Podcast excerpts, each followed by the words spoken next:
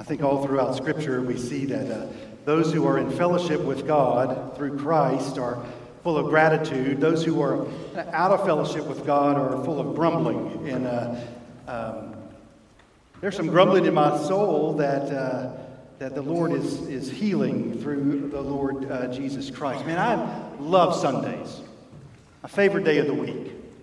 I was up this morning, got to go to a Sunday school, and man, uh, was able to hear some things taught that I just needed to hear. You know what I'm saying? We've sung some things together that I needed to be reminded of. How many of you have this morning, through uh, something that's going on as you've gathered in the name of the Lord with the people of God, you just needed, you needed?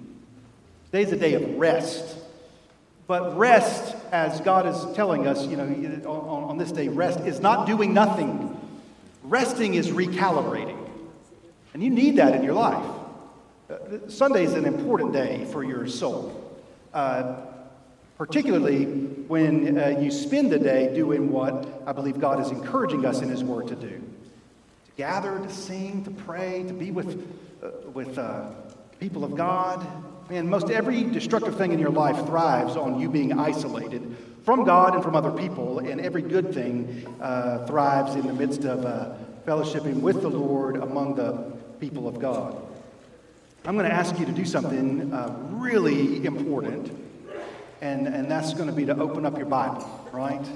This is better for your soul than uh, scrolling through TikTok. This is better for your soul than scrolling through Instagram. This is better for your soul than Lawrence Welk on Sunday night. Do they still do that? I'm trying to cover all my generational uh, bases, you know what I'm saying? And uh, all of those things that you give your attention to they have an effect on your soul. You just need to know that. The podcasts you listen to, they affect your soul. The shows that you stream, they affect your soul. Only God's Word can transform your soul. So uh, I'd love for you to join me in uh, the table of contents in your Bible. I'm really going to encourage you to do this because I want you to see some things uh, for yourself. And, and to do that, I want you to be able to join us right where we're going to be. So there are going to be two passages of Scripture that we're going to look at together. One's in the Old Testament, and then one's going to be in the New Testament. So I want us to get our bearings together. So uh, if you got your table of contents there, if you got a paper edition of the Bible, you can find that. Um, Old Testament book's going to be First Samuel. So if you got your books listed there, you see Genesis, Exodus, Leviticus, Numbers, Deuteronomy, Joshua, Judges, Ruth. Then you see the book of 1 Samuel, and you find that book, and we're going to be in chapter 27. All right, so at the same time, we're going to be looking at a New Testament book. So you got your table of contents, so you see your New Testament Matthew, Mark, Luke, John, Acts, Romans, 1st, 2nd Corinthians, Galatians, Ephesians, Philippians. That's going to be our New Testament book. And we're going to be in Philippians chapter 4.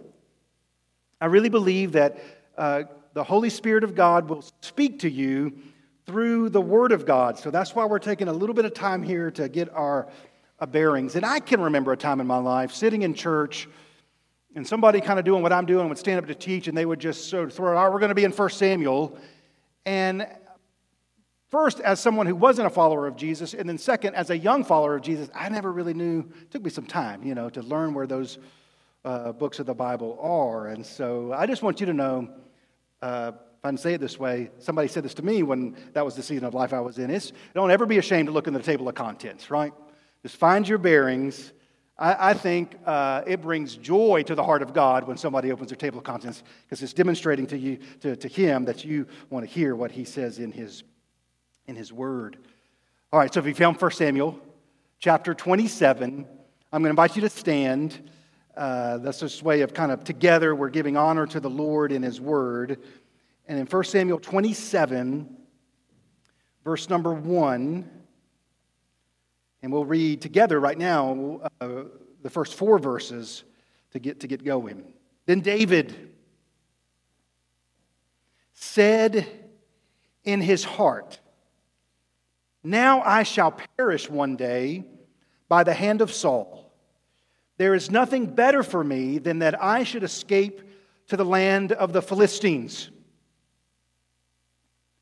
Then Saul will despair of seeking me, any longer within the borders of Israel, and I shall escape out of his hand.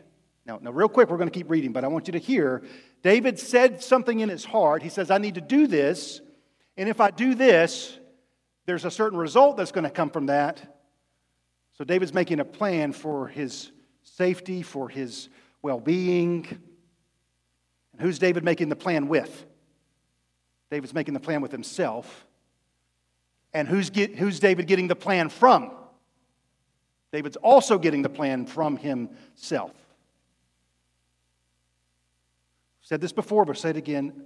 Nobody talks to you more than you. And nobody talks to you about you more than you. You really need to reckon in your life if you and you alone are a trustworthy counselor for you, right? So David's made his plan. Do you notice? His plan is to go to the land of the Philistines. So, verse 2, it's just not idle talk. David's going to do it. David arose and went over, he and 600 men who were with him. His decisions affect other people, to Achish, the son of Maoch, king of Gath. And David lived with Achish at Gath, he and his men, every man with his household, and David with his two wives, Ahinoam of Jezreel and Abigail of Carmel, Nabal's widow. And when it was told Saul that David had fled to Gath, he no longer sought him. let's pray together. Father, now what, what really you um, want us to know from Scripture, I pray that's what we hear. I thank you for your word and really is what we need to understand reality accurately, to understand ourselves accurately, to understand you. And so, in humility, we are asking that. But the Holy Spirit desires for us to understand when this passage was written is the message that we proclaim, and not just the message we proclaim, but really think about, trust, live in light of, obey, treasure, and and share with other people. We ask this in Jesus' name. Amen. Well, uh, Pastor Blake called our attention to the fighter verse at the start of the service, right? Uh, uh, For all have sinned and fall short of the glory of God and are justified by grace through the redemption that is found in Jesus Christ. Now, in the Bible, right after the first man and woman, Adam and Eve, sinned, what does that mean? They sinned. At the heart of it, it means that they desire to be God instead of God.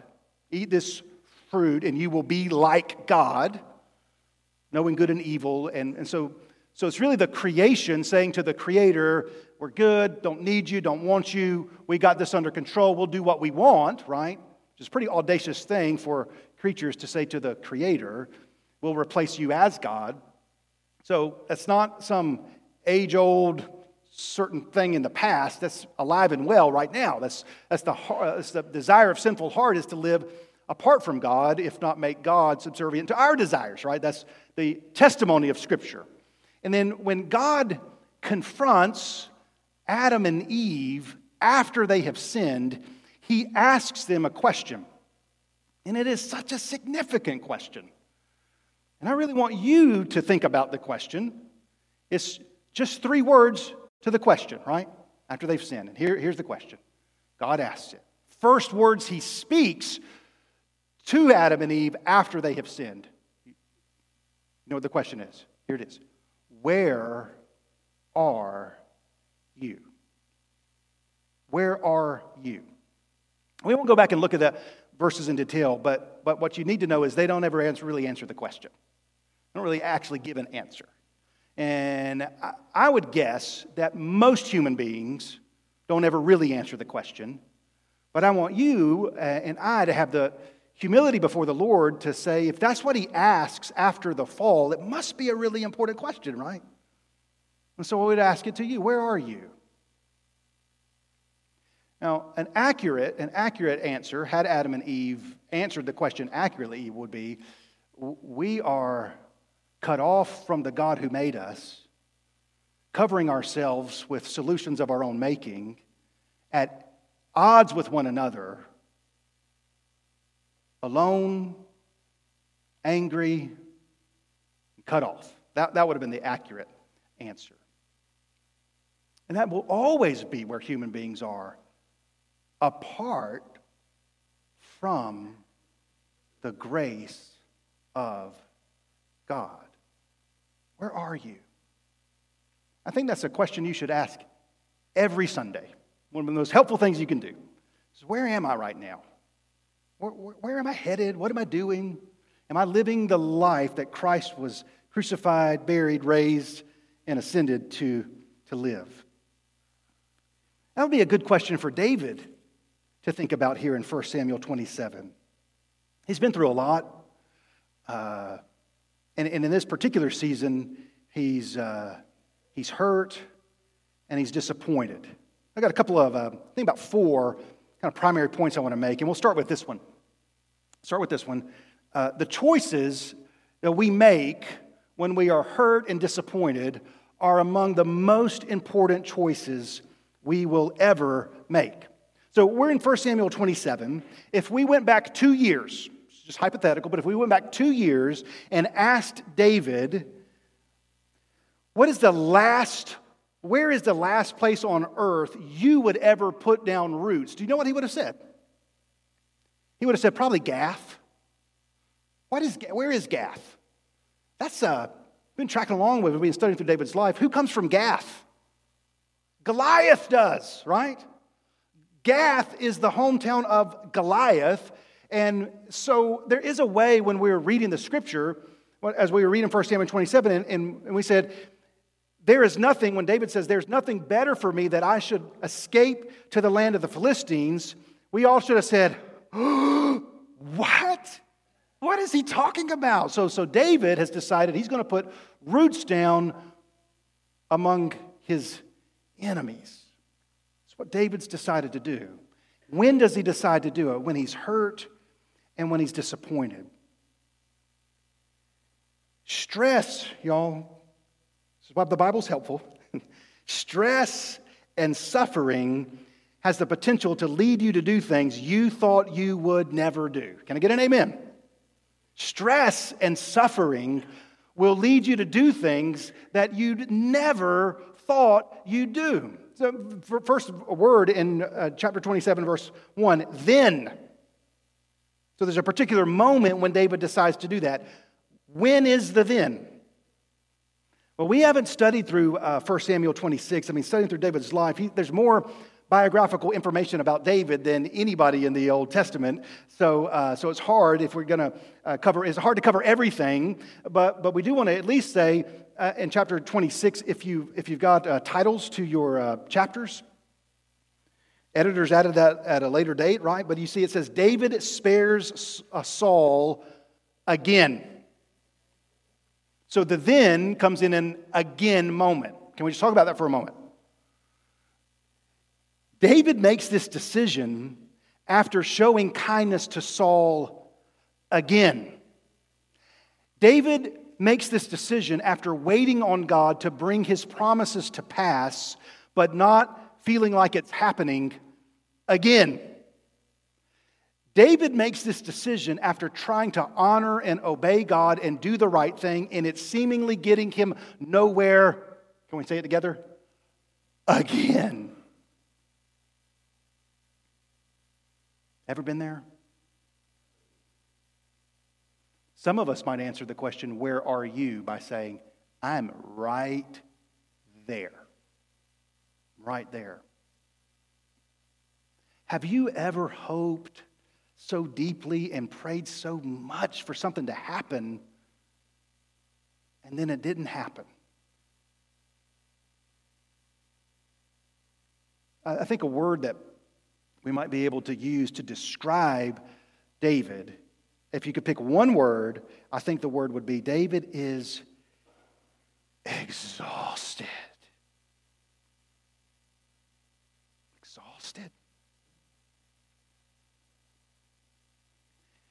By the way, this is why you need some trustworthy counselors in your life. This is why you need a church family, but, but this is why you, you need I just kind of jotted down on my notes. You probably need at least two people in your life that you give permission to speak some truth to you at times. Do you know what I mean? Not, not just, hey, let's catch up, or other people in your life that can help you answer the question, where are you? Because here's the default setting. we are learning it from Scripture. After the fall, after sin has entered our lives, number one, we don't really want to answer that question. And number two, we don't really want anybody else asking us that question. So, this kind of the default setting of the sinful human heart is we're just going to get through life. And you're just going to keep going and you don't really wrestle with the question because sometimes you don't really want to. It's not that you don't know the answer. You might not know the answer fully, but you got a pretty good idea and you just keep kind of pressing that question down. Do you know what I'm saying? But you can only do that for so long until it kind of catches up with you. And David, it is catching up with him. So you need some people in your life that you might just have to flat out say, I am giving you permission. I'm telling you that I need this godly counselors in my life. The proverb says, Whoever isolates himself seeks his own desire and breaks out against all sound judgment. Now, mark of a healthy church, and we want to be one, is that you wouldn't have to necessarily leave this room to find those kinds of counselors. Because David's going to make a decision, and it's going to hurt a lot of people and it's going to hurt him. And he's going to do it really believing he's making the right decision. So that's his plan. And uh, next point is hurt and disappointment often lead to resentment.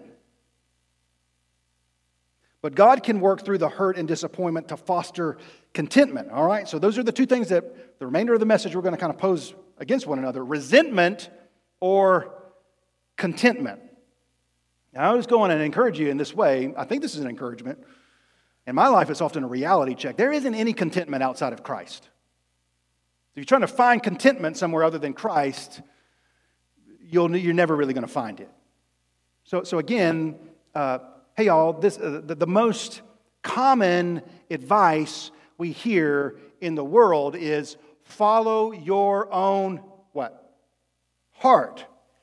That's what David is doing. I want you to see that. That's what David is doing, and it is not going to lead to good things. And it didn't lead to good things in his life, it's not going to lead to good things in, in, in your life. Hurt and disappointment often lead to, to resentment. Hey, uh, I'm kind of wanting to hold a couple things at, the, uh, at, at a time. Is one, David's making a really bad decision, but I also want us to hold some compassion for him, right?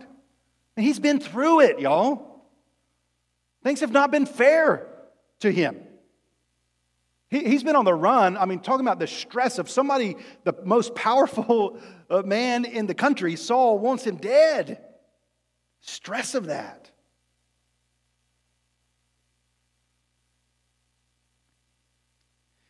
The, the decision is made in verse 2. It, it might not come across so strongly in English, but in the original Hebrew, it's a, kind of decisive, where it says in verse 2 So David arose and went over. In the, in the Hebrew, that's a, a, really emphatic, decisive moment. He's like, I've been mulling it over, I've been thinking about it, and now he rises up and goes over. So let's kind of break this down a little bit uh, in verse 1, what goes into that decisive moment. So, uh, verse 1 Then David said in his heart, All right, so who's talking to who? Cover this a little bit, but do, do it quickly. This is not God speaking to David. We've seen other moments in his life where God says, hey, you need to go here, you need to do this. That's not what's happening here. We do need to see that. So it's not God speaking to David, and it's also, y'all, it's not David speaking to God. Spoiler alert, in all of 1 Samuel 27, God's not mentioned at all. His name will never come up. So it's not God speaking to David, it's not David speaking to God. This is David speaking to David. like Martyn Lloyd-Jones. Uh, love to read his books. I, I think you'd be helped by them, particularly one of his books entitled Spiritual Depression. So if you're in that season of life where things are hard, overwhelming, and you say, I'm just about flat out exhausted, I'd really encourage you to, to read that book. And one of the points that uh, Dr. Martyn Lloyd-Jones makes in the book Spiritual Depression is that you need to learn how to talk to yourself instead of listening to yourself. I don't know if that makes sense to you, but Really, what he's saying is to, to talk to yourself in light of what God says in his word, not listen to yourself in light of your sin nature. That makes sense? So, David is again doing what we're told a thousand times a day to do. He's, he's following his heart, he's trusting his gut, he's trusting his instincts. And as he's having that conversation with himself, he says, Now, this is after an act of great kindness. Remember 26, he's again showed kindness to Saul. He's again refused to do to Saul what Saul's trying to do to him. And can I just say, parenthetically, y'all, if, if you really trust and obey the Lord, life's not going to be easy. Going to be very, very difficult. And he says, Now I shall perish one day by the hand of Saul. Now, is that true? Is that true? David tells himself that the very thing God has promised won't happen will happen. And that could happen in your life too. That happened in your life too. David's just so beaten down. Now, God has promised, right? God has promised that David will be the next king of Israel. I think that's one of the motivating factors for David's life when he faces Goliath, right? I mean, if, if David is going to be the next king of Israel, he can fight Goliath in great confidence. Is Goliath going to be able to kill him? Of course not. He can face Goliath on the basis of God's promise, but here's the reality for us in the world, and this might be true for you. There was a day in your life you trusted and treasured the promises of God more than you are right now. That can be true. That's why I'm so grateful. I'm so grateful that I will stand redeemed fully in the presence of God, not on the basis of my ability to maintain my grip on Him, but by His grace, maintaining His grip on me. Now, I also want you to know, I have to tell myself this often as well. Just because David doesn't feel like God's going to bring his promise to pass doesn't mean, mean God won't. You be very careful in your life from living primarily in accordance with your feelings. You'll feel things all the time that aren't true. This is, by the way, why we need to be gentle and patient with each other. One of the reasons that sometimes, not even in church life, but especially in church life, that we don't say an answer to the question, Where are you? is because we think if we really answer that question, everybody around us in the church will say, What in the world's wrong with you? Right? Because you might feel some sort of pressure to have it all figured out and all together, but y'all, life's just not that way. If uh, you go to the YMCA here in town, there's this whole line of uh, treadmills and ellipticals. And if you stand at the distance, you can see some people seem like they're moving really slow, and some people seem like they're moving really fast. But what you can't see is the resistance level that the machine is on. So, what I'm getting at is we're not, we're not really all that great at looking at other people's lives and seeing, oh, they should be going faster or they should be going slower. Now, you need counselors in your life, right? But man, you got to be patient. There's probably nobody in this room who's sitting on a pew that on that pew, from one end to the other, somebody is hanging by a thread. You, you never know the full scope of what somebody is enduring. So, the church, man, we want to love each other and love the Lord in such a way that this is a refuge that preserves us from fleeing to Gath, not a place where you're told over and over you belong in Gath if you can't get your act together. Amen? And then he says, in oh, this kind of blows me away that the author of Psalm 23, for example, says this there's nothing better for me than I should escape to the land of the Philistines. Wow. David looks for refuge among the enemy. David's trust has shifted from being in the Lord to being in the Philistines. And here's what's exhausting him. Then Saul will despair of seeking me any longer within the borders of Israel, and I shall escape out of his hand. Y'all ready for it to get even a little more complicated? David's hope is if he does this, Saul will stop looking for him. And according to verse 4, that actually happens. It says in verse 4 when it was told Saul that David had fled to Gath, he no longer sought him. He said, Well, doesn't that mean David's plan worked?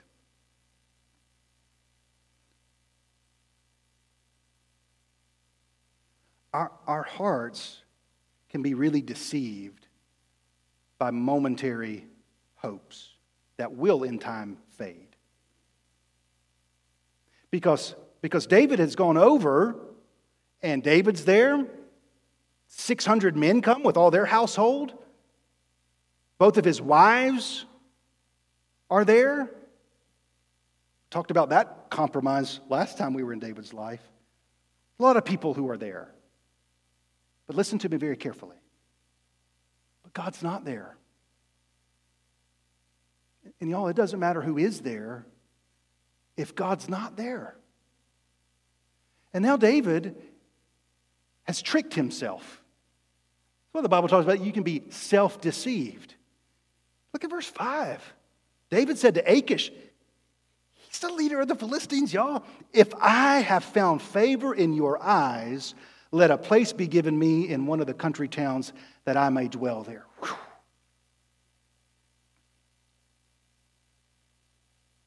I'm going to pause here for just a moment because I think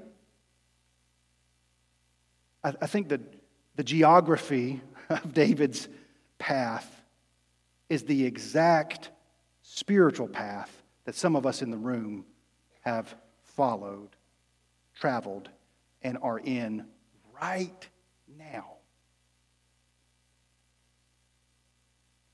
Because life is full of suffering and because life is really difficult, you can end up out of resentment.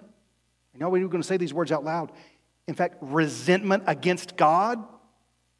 makes some decisions that lead you to a place that feels safe, when in fact, it isn't.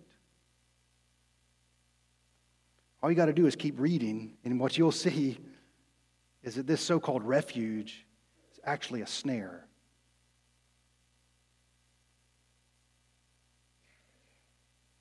Is this where you are? It's been a thousand days in your life since you had a uh, reverent, deep, life affecting moment with the Lord. Even everything on the outside looks on the up and up. But if you really answered the question, where are you? Man, I'm a thousand miles away from the Lord.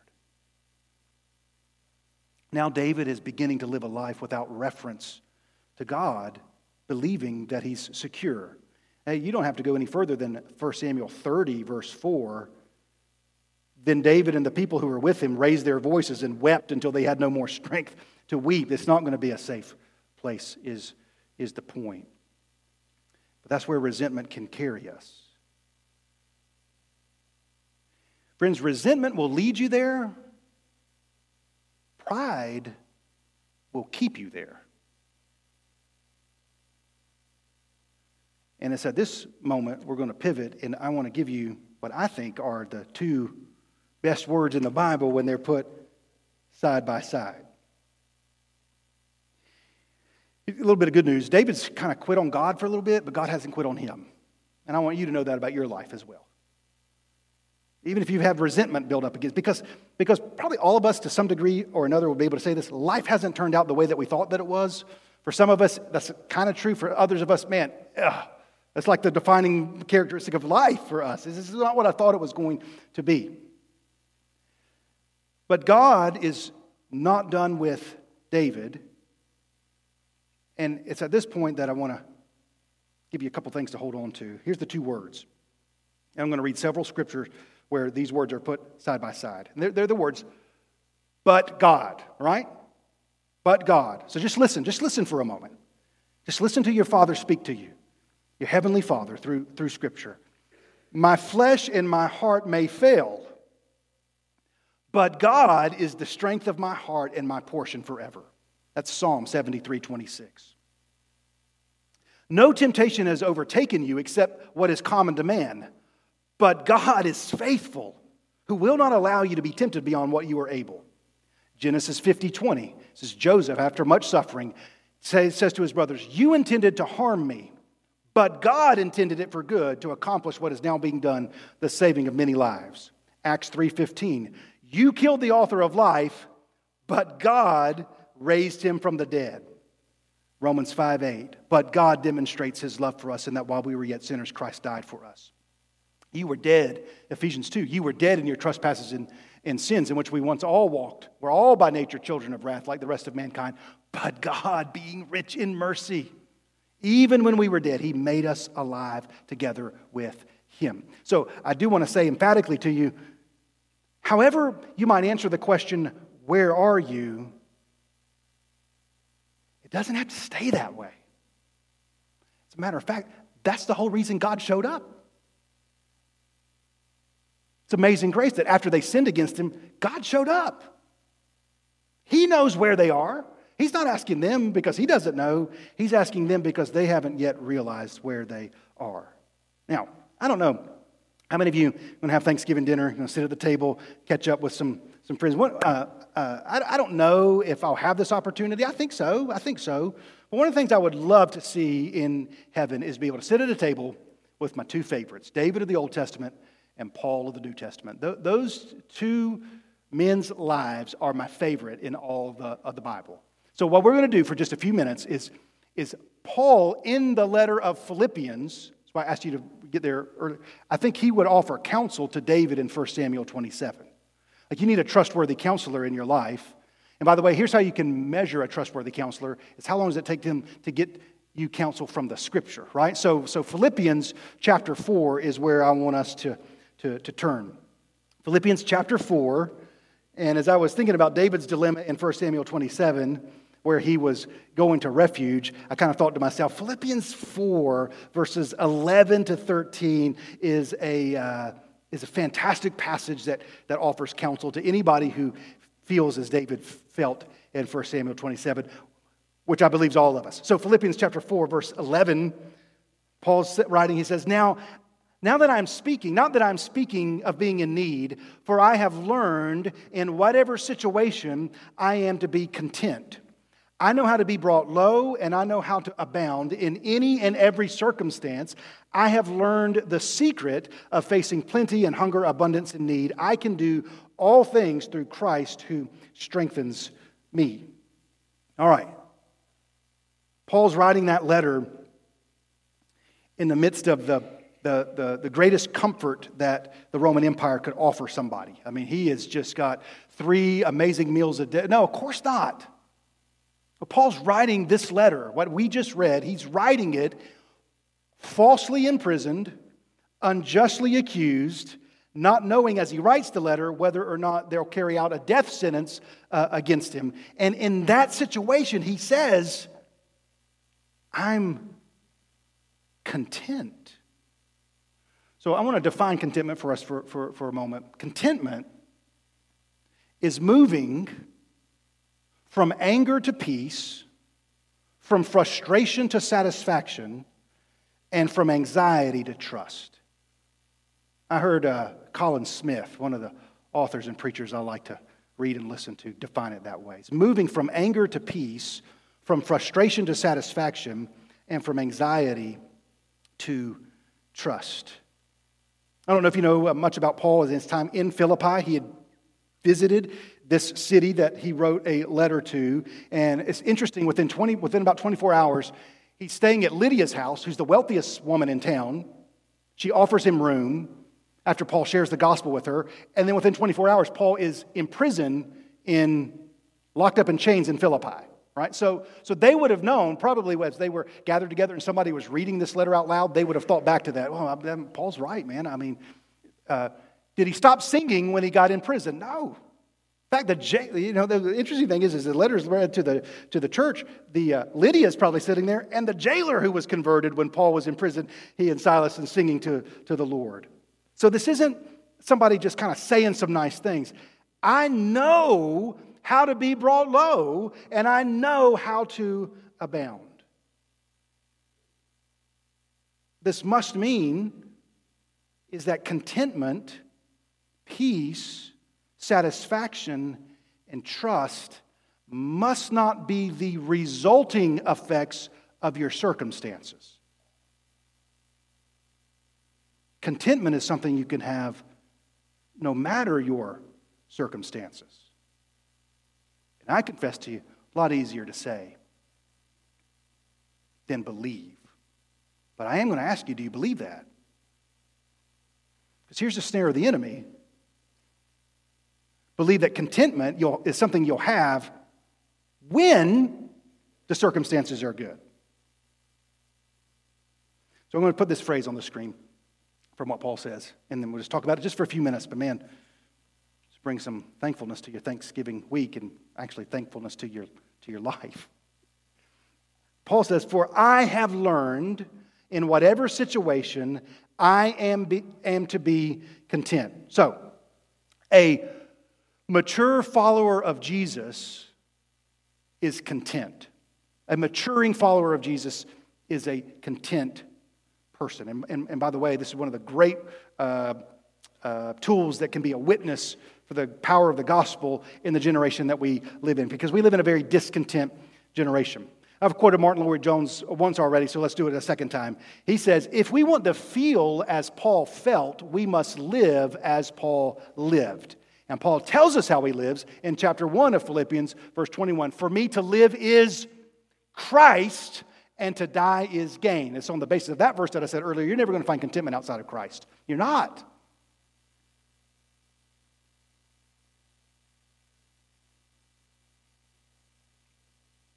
What is living to you?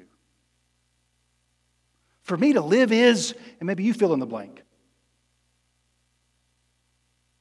But I, but I encourage you that if, if you say something other than Christ, friend, dying's not going to be gain. For me to live as Christ, therefore to die is gain, meaning when Paul dies, he just gets more of what he already loves, namely Christ. But for you to live as money, or for you to live as pleasure, or for you to live as entertainment, for you to live as status, for you to live as any number of other things, then dying won't be gain. Contentment is only going to be possible for those who love Christ above all things. So long as we love ourselves more than we love Christ, contentment is a mirage. It's something promised but never acquired. And I want to say that because we're about to enter gotta have it season. Made your list, checked it twice. When I was a kid, about this time, Sears wish book showed up in the mail, right? Here's all the things that I could. Um, this, answer this question or fill in this blank. My life would be so much better if. How would you honestly answer that question? Paul would answer My life is so much better because I've counted all things, as Philippians, counted all things loss next to the surpassing greatness of knowing Christ Jesus, my Lord. Encouragement, though, for us. Can we put the phrase back on the screen? He does not say, I am naturally inclined to be content. That's not what he says. You see the verb? What's the verb? I had to learn this.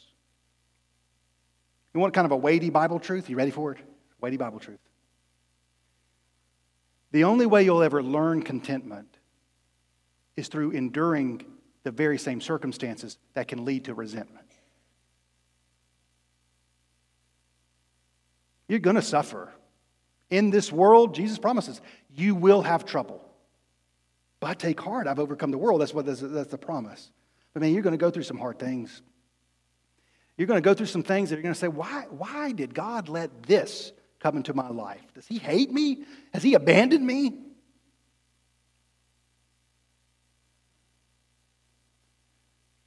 Contentment is a grace learned over time. Paul said it's something he had to learn. And I'm going to tell you, uh, I, I really believe that learning is really painful. Contentment doesn't come naturally, it doesn't come quickly, it doesn't come easily. Most of us never get to contentment because we found a false refuge that we've gone to, like Gath. You're living in Gath and saying, This Gath is going to give me contentment. Gath won't, but sometimes we trust that it will. How did Paul learn it?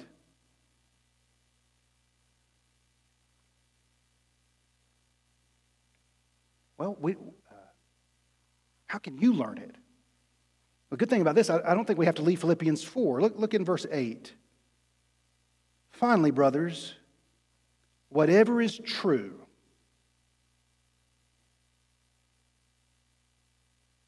whatever is true, Saul's going to take my life.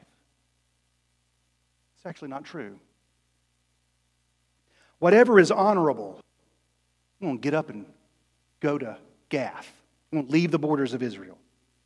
Whatever is just, whatever is pure, whatever is lovely, whatever is commendable, if there's any excellence, if there's anything worthy of praise, here's your word think about these things.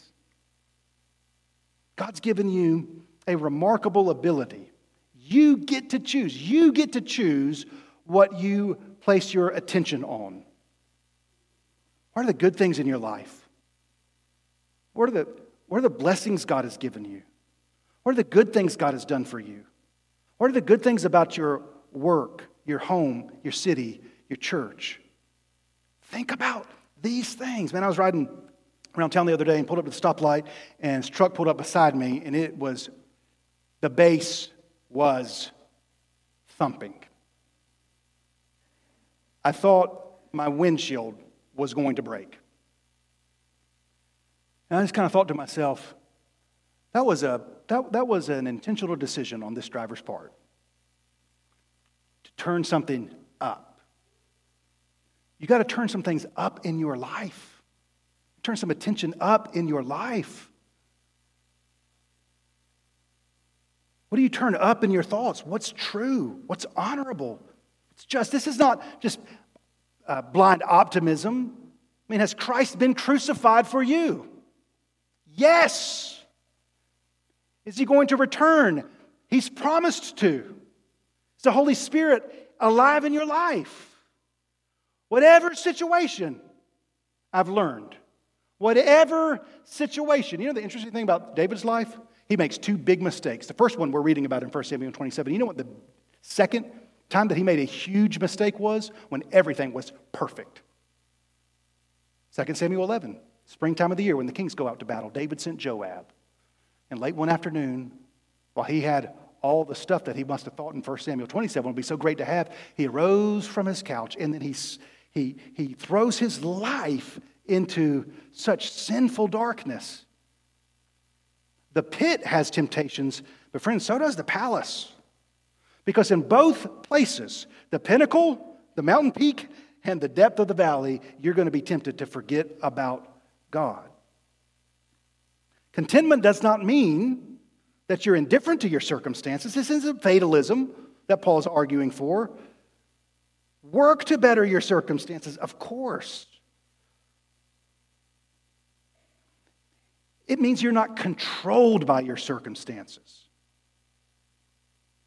Had some disappointments. He tells us that. Not once, twice, three times. I asked God for help with a thorn in my flesh. And no doubt Paul prayed, he begged God to change the circumstances, and God did not. But God did say, My grace is sufficient for you, for my power is made perfect in weakness. Where are you? Where are you? Look what Paul says in verse 13. Come to a conclusion. I can do all things through him who strengthens me. Now, this is a verse that's quoted a lot, but I want us to study it in context. I can do all things through Christ. What is Paul saying? He's, he's, the all things is a reference back to the brought high, brought low, right? I can do all things. In other words, I can, I can thrive in abiding in Christ when I'm at Lydia's house. But if I get thrown in the prison in, in uh, uh, Philippi, he doesn't say, Well, I'm done with the Lord.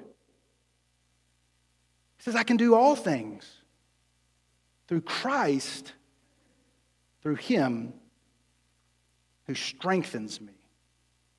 Now, if we go back to 1 Samuel 27, David, David just ran out of strength. He did.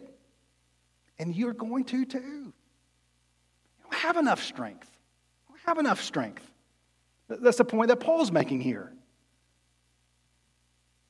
Contentment comes only when you realize you don't have the strength. Now, when that happens, you can go to despair, but that's not the end of the story. God, God does. My grace is sufficient for you, for my power is made perfect in weakness. A.W. Tozer, let's read you this quote. I don't have it to put on the screen, so you're going to have to go old school and really listen to the quote. He says, I think a new world will arise out of the religious mists when we approach our Bible with the idea that it is not only a book which was once spoken, but a book that is now speaking. God's speaking is in the continuous present. A word of God once spoken continues to be spoken. So here's the conclusion David was deeply hurt. David was disappointed. David was exhausted. He made a poor decision. He looked for refuge in the wrong place. He began to doubt the promises of God and of God's love and concern for him. And we're just like him. But God did not leave him there. Where you are does not have to be where you remain. My heart and my flesh may fail, but God is the strength of my heart and my portion forever. Let's stand together and we'll pray together.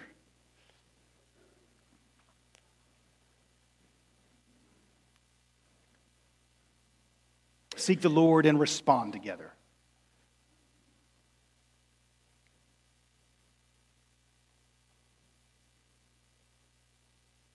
Would you bow your heads with me? And now we enter an important moment where we're going to respond by the leading of the Holy Spirit to what we've heard from God's Word.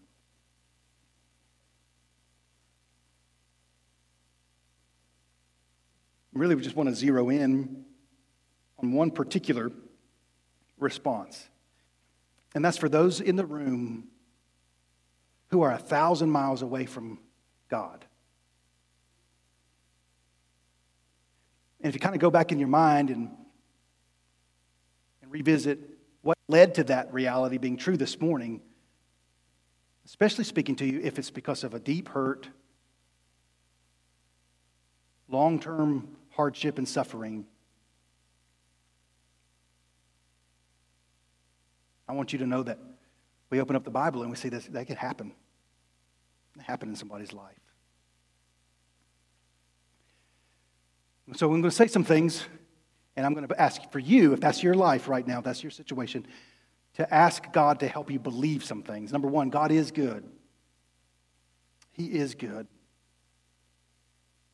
He is just. He is holy. He is true. He's all the things that Paul says set your mind on.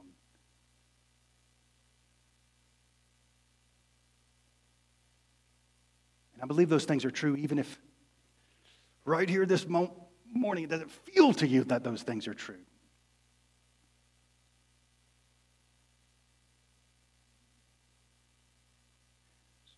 So take, see, God would help us if your feet are planted in Gath to look to the cross. Because we have a king who has suffered too. You can ask God that question. I think He'd give you the permission. His first question, Where are you? You can ask that question to Him. Now, I want you to answer it as you look at the cross. Where are you, God? Where are you, God?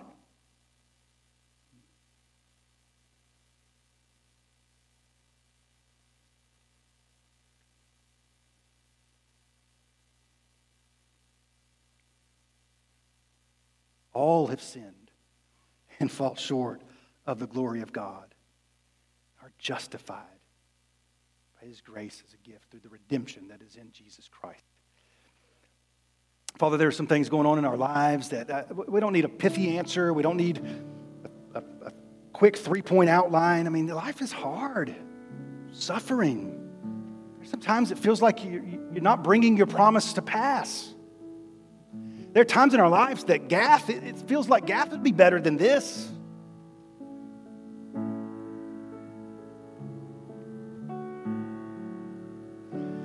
So, Father, in accordance with Scripture, I want to confess some things that are true of my own life. I'm prone to look for refuge, help, and hope